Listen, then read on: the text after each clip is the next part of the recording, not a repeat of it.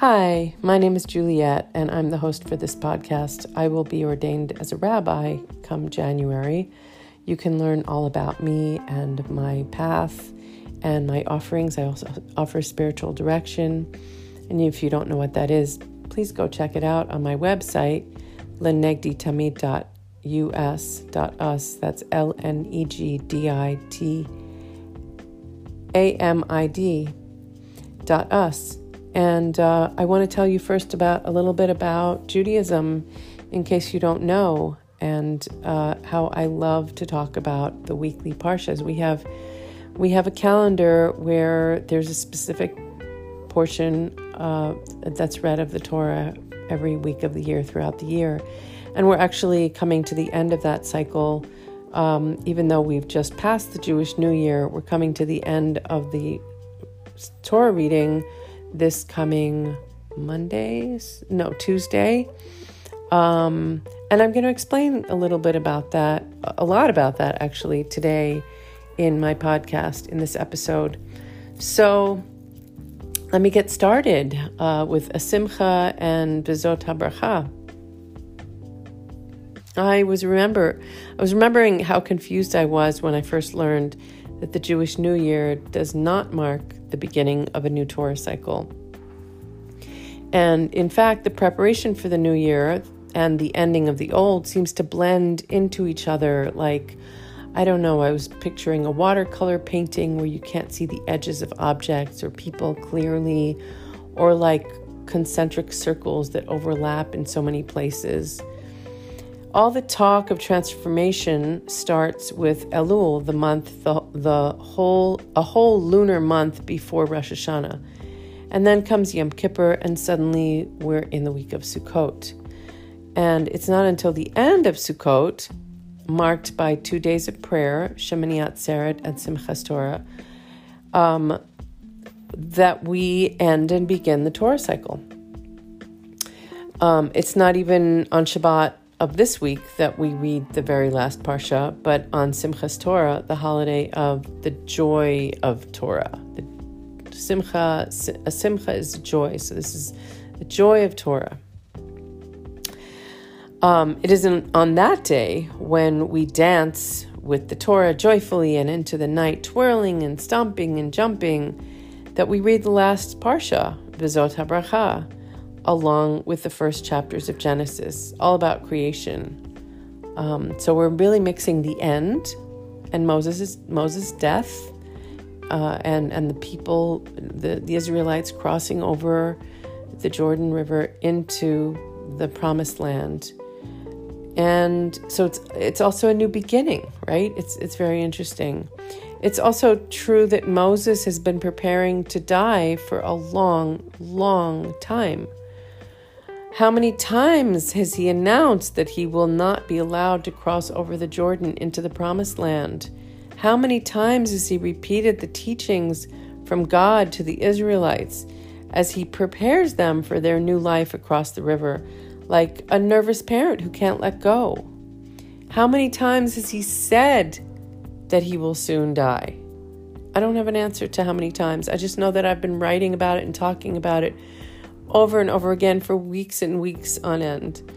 And I wonder if Moses is afraid to die, if he's afraid to leave all this undone stuff, all these annoying, stiff necked people, as annoying as they are, if he's afraid to leave them. He's led them for so many decades, so many decades. He, here he is 120 years old. Because he was a young man, remember, when he started. So, um, even if Moses, unlike the Israelites, has complete faith at this point, he's still going into the unknown. And maybe that's how life always goes. We're excited about a new path we've been pursuing for years. The moment arrives and we're stepping into the unknown. No matter how much pre- preparation we've had, we still wonder do I know this stuff? Am I fully prepared? I've been thinking a lot lately about my own rabbinic ordination, an occasion of simcha, of joy, and the fact that I will soon be officially stepping into a new role in my life in just a few months. And what am I stepping into? How much more do I need to learn? am I really prepared? How much time do I have to develop this role? Because even though I'm ending my studies, it doesn't mean I know everything. I still have so much more to learn. And coming from the background I come from, where I grew up with no religion whatsoever, um, I grew up in a Jewish home where maybe you've heard me talk about this before, where I was we were culturally Jewish. If you know about this, it's a it's a thing that only Jews seem to have. We're culturally Jewish, even though it's it's very confusing. Judaism is a religion, but we say no, it's a culture. Well, it's a tribe, and that's part of it, right? And yet, even that, even those lines are are getting um, blurred uh, like a watercolor because what does it mean to be a part of the tribe? So many of us grew up thinking that we were a part of this this tribe that we our lineage went all the way back to to the beginning of Judaism. Um, but mm, as we can tell, we don't all look the same. We don't have the same skin color and the same features, and even that has been challenged. So the blurring of lines. Um, so not knowing and, and coming back to not knowing for myself how I am meant to serve, who am I meant to serve, how do I build up that clientele or that I, it, it's a weird word to use clientele. Well, yes, for spiritual de- direction, I have I have clients. That's true, but you know, I'm serving as a rabbi. This is a this is a life of service, and I I cried about this to a friend the other day. I was literally crying, thinking about, wondering, where, what, what is my path? Where am I going? Who is who are, who are the people that I'm meant to serve? Because I don't seem to have found them yet.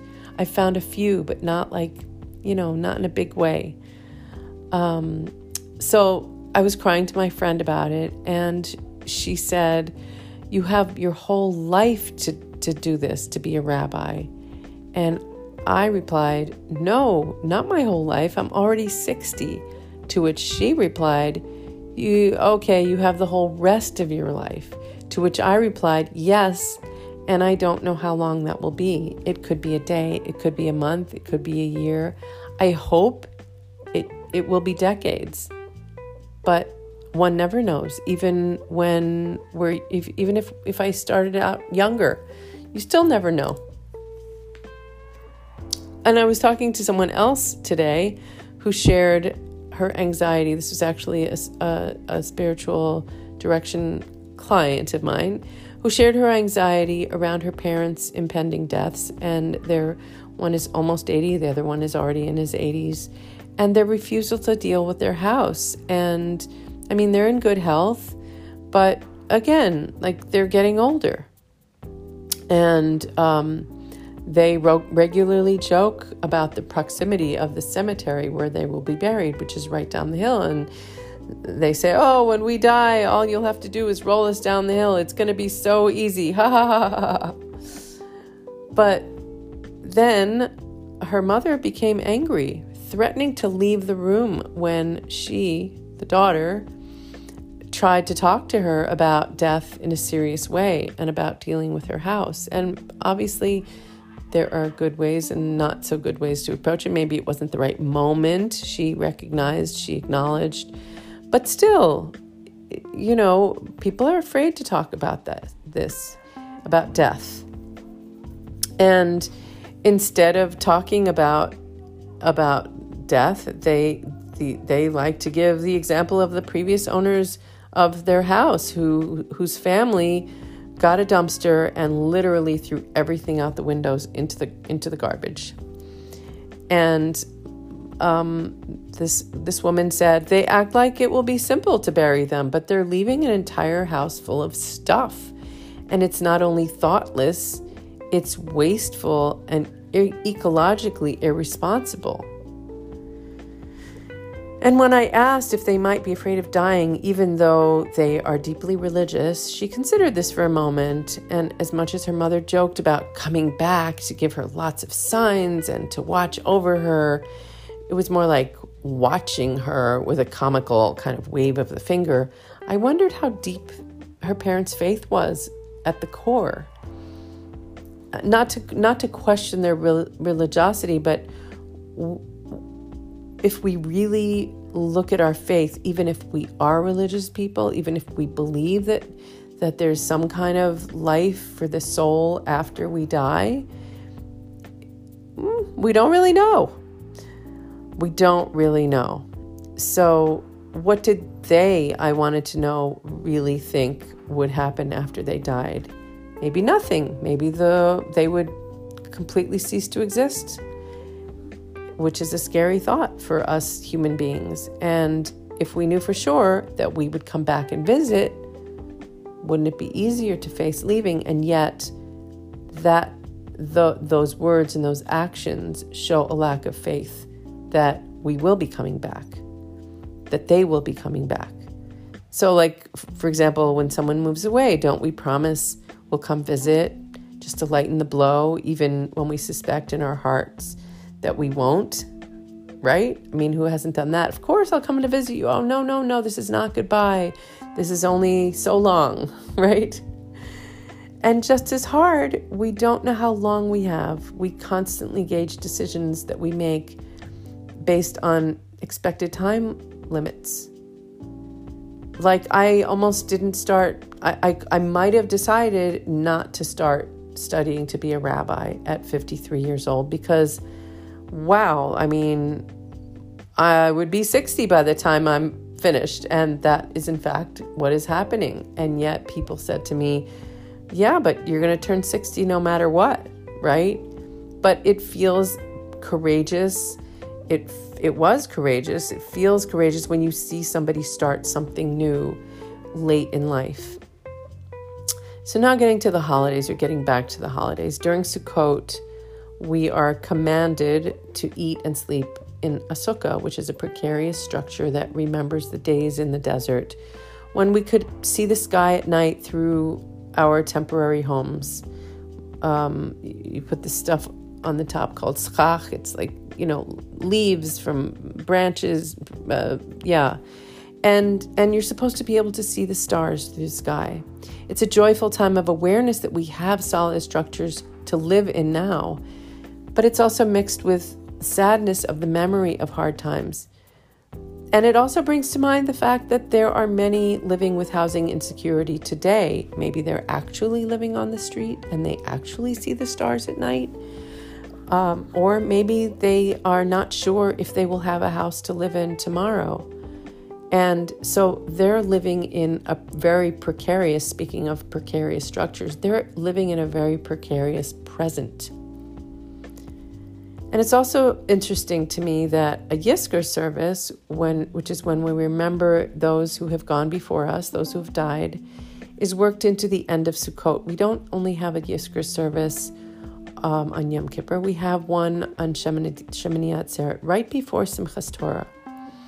And then immediately we enter into the new Torah cycle with a sense of great joy and celebration. We go from sadness to joy and I remember learning in one of my classes in rabbinical school last year um, that there there were there have been rabbis, there have been uh, groups of people, I suppose, that would and maybe still today, I can't remember, um, in, in maybe in another in other parts of the world that actually combine these two days of services into one, of prayers into one, where you have you have the Yizkor service, and then you immediately go into into the Simchas Torah celebration and reading the end and the beginning of of the Torah.